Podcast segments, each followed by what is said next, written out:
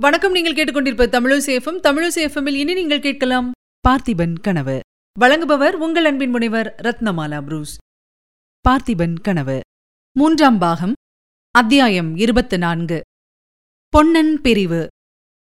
பொன்னன் அந்த அதல பாதாளமான அருவி குளத்தில் இறங்கிய அதே சமயத்தில் சிவனடியார் அருவியின் தாரைக்கு பின்னால் இருந்து வெளிப்பட்டார். பொன்னனுக்கு ஏற்பட்ட மகிழ்ச்சியை சொல்லி முடியாது. அவன் மேலே போகலாமா வேண்டாமா என்று தயங்கி நின்றபோது சிவனடியார் அவனை பார்த்து ஏதோ கூறியதுடன் சமிக்ஞையினால் வா என்று அழைத்தார். அருவியின் பேரோசையினால் அவர் சொன்னது என்னவென்று பொன்னன் காதில் விழவில்லை. ஆனால் சமிக்ஞை புரிந்தது. முன்னால் சுவாமியார் போன மாதிரியே இவனும் குளத்தின் ஓரமாக பாறைகளை பிடித்துக்கொண்டு தட்டு தடுமாறிச் சென்று அவர் நின்ற இடத்தை அடைந்தான். தூரத்தில் நின்று பார்த்தபோது குறுகலாகத் தோன்றிய அருவியின் தாரை உண்மையில் முப்பது அடிக்கு மேல் அகலமுள்ளது என்பதை பொன்னன் இப்போது கண்டான். சாமியார் அவனுடைய கையை பிடித்து பாறைச் சுவருக்கும் அருவியின் தாரைக்கும் நடுவில் இருந்த இடைவெளியில் அழைத்துச் சென்றார். இந்த இடைவெளி சுமார் ஐந்து அடி அகலமுள்ளதா இருந்தது. மிகவும் மங்கலான வெளிச்சம். கீழே பாறை வழுக்கல். கொஞ்சம் கால் தவறினால் அருவியின் தாரையில் அகப்பட்டுக் கொண்டு அந்த பாதாள குளத்திற்குள் போக வேண்டியதுதான். ஆகவே இரண்டு பேரும் நிதானமாக காலை ஊன்றி வைத்து நடந்தார்கள். நாலைந்து அடி நடந்ததும் சிவனடியார் நின்று பாறைச் சுவரில் ஓரிடத்தை சுட்டிக்காட்டினார். அங்கே கிட்டத்தட்ட வட்ட வடிவமாக ஒரு பெரிய துவாரம் தெரிந்தது. அந்த துவாரம் சாய்வாக மேல் நோக்கி செல்வதாக தெரிந்தது. ஓராள் அதில் கஷ்டமில்லாமல் புகுந்து செல்லலாம் என்று தோன்றியது. ஆனால் அந்த துவாரம் எங்கே போகிறது? எவ்வளவு தூரம் போகிறது? ஒன்றும் தெரியவில்லை.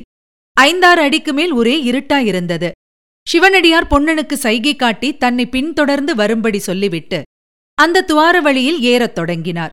சாய்வான மலைப்பாறையில் ஏறுவது போல் கைகளையும் கால்களையும் உபயோகப்படுத்தி ஏறினார். பொன்னனும் அவரை தொடர்ந்து ஏறினான்.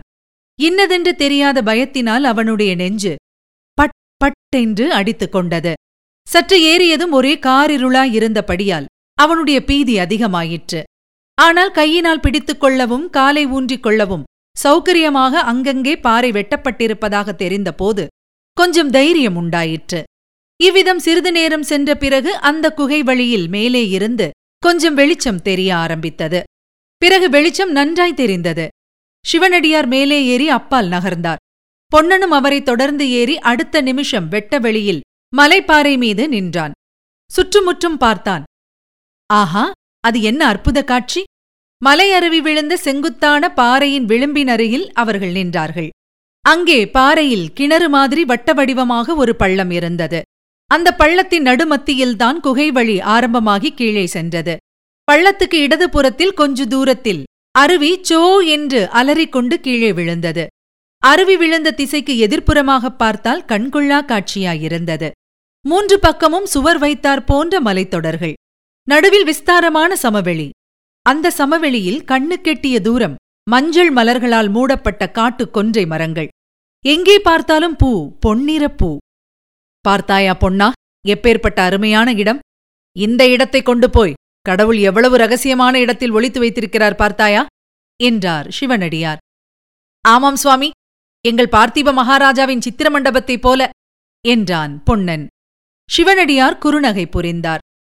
ஆனால் பொன்னா பகவான் இவ்வளவு அழகை சேர்த்து ஒளித்து வைத்திருக்கும் இந்த இடத்தில் மகா பயங்கரமான கோர கிருத்தியங்கள் எல்லாம் நடக்கின்றன. ஐயோ சுவாமி ஏன் அவ்விதம் சொல்கிறீர்கள்? ஆமாம் வெகுநாளாய் நான் அறிய விரும்பியதை இப்போது அறிந்தேன். மகா கபால பைரவரின் இருப்பிடம் இந்த மலை சூழ்ந்த பள்ளத்தாக்கில்தான் எங்கேயோ இருக்கிறது. அதை கண்டுபிடித்து விட்டுத்தான் நான் இங்கிருந்து திரும்பி வருவேன். நீ நானும் தான் சுவாமி. உங்களை தனியே விட்டுவிட்டு நான் போய்விடுவேன் என்று நினைத்தீர்களா? இல்லை பொன்னா நீ போக வேண்டும். உனக்கு வேறு காரியம் இருக்கிறது. மிகவும் முக்கியமான காரியம். எங்கள் ராணியை கண்டுபிடிப்பதைக் காட்டிலும் முக்கியமான காரியம் என்ன சுவாமி? அதற்குத்தானே நான் வந்திருக்கிறேன் பொன்னா? ஆனால் ராணியை காப்பாற்றினால் மட்டும் போதுமா? என் பிள்ளை எங்கே என்று அவர் கேட்டால் என்ன பதில் சொல்வது? இளவரசரும் இப்போது பெரிய அபாயத்தில்தான் இருக்கிறார். மாரப்பனுக்கும் மகா கபால பைரவருக்கும் நடந்த சம்பாஷணையை ஞாபகப்படுத்திக் கொள் மாரப்பனுக்கு ஒருவேளை தெரிந்து போனால் அவன் என்ன செய்வானோ? சக்கரவர்த்தி திருக்குமாரின் இஷ்டத்துக்கு விரோதமா என்ன நடந்துவிடும் சுவாமி? ஏன் நடக்காது? தேவியின் சகோதரன் மகேந்திரன் கூட உறையூரில் இல்லை. பொன்னா மாரப்பன் இப்போது சக்கரவர்த்தி பதவிக்கல்லவா ஆசை கொண்டிருக்கிறான். அவன் என்ன வேண்டுமானாலும் செய்வான். மேலும் குந்தவியே ஒருவேளை அவரை சோழ நாட்டு இளவரசர் என்று தெரிந்து கொண்டு மாரப்பனிடம் ஒப்படைத்து விடலாமல்லவா ஐயோ! அதனால்தான் நீ உடனே உறையூருக்கு போக வேண்டும்.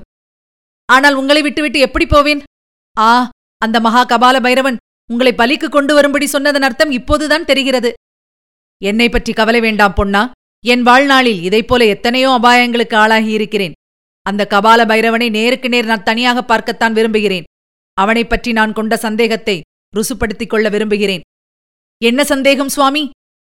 சமயம் வரும்போது உனக்கு சொல்வேன் பொன்னா இப்போது நீ உடனே வந்த வழியாக திரும்பி செல்ல வேண்டும். நேரே உறையூருக்கு போக வேண்டும். இளவரசரைப் பற்றி சந்தேகம் தோன்றாமல் இருந்தால் அவர் அங்கேயே இருக்கட்டும். ஏதாவது அபாயம் ஏற்படும் என்று தோன்றினால் அவரை ஜாகிரதையாக நீ அழைத்துக் கொண்டு மாமல்லபுரத்துக்கு அருகில் என்னை நீ சந்தித்த சிற்ப மண்டபத்துக்கு வந்து சேர வேண்டும். அங்கே வந்து உங்களை நான் சந்திக்கிறேன். தாங்கள் வராவிட்டால் அடுத்த பௌர்ணமி வரையில் பார். அதற்குள் நான் உறையூரிலாவது மாமல்லபுரத்து சிற்ப மண்டபத்திலாவது வந்து உங்களை சந்திக்காவிட்டால் நீ என்னை தேடிக் கொண்டு வரலாம். அப்படியே சுவாமி என்று சொல்லி பொன்னன் சிவனடியாரிடம் பிரியா விடை பெற்று அந்த துவாரத்துக்குள் இறங்கிச் சென்றான். கீழே வந்து அருவிக்குளத்தை தாண்டி கரையேறியதும் மேலே ஏறிட்டுப் பார்த்தான். அருவிப்பாறையின் விளிம்பில் சிவனடியார் நின்று பார்த்து கொண்டிருப்பது தெரிந்தது. பொன்னன் அவரை நோக்கி கைகூப்பி நமஸ்கரிக்க அவரும் கையை நீட்டி ஆசீர்வதித்தார். பிறகு பொன்னன் விரைவாக அருவி வழியில் கீழே இறங்கி செல்லலுற்றான். இதுவரை நீங்கள் கேட்டது அமரர் கல்கையின் பார்த்திபன் கனவு. வழங்கியவர் உங்கள் அன்பின் முனைவர் ரத்னமாலா புரூஸ். மீண்டும் அடுத்த அத்தியாயத்தில் சந்திக்கலாம். இணைந்திருங்கள் மகிழ்ந்திருங்கள். இது உங்கள் தமிழோசி எஃப்எம் இது எட்டு திக்கும் எதிரொலை கட்டம்.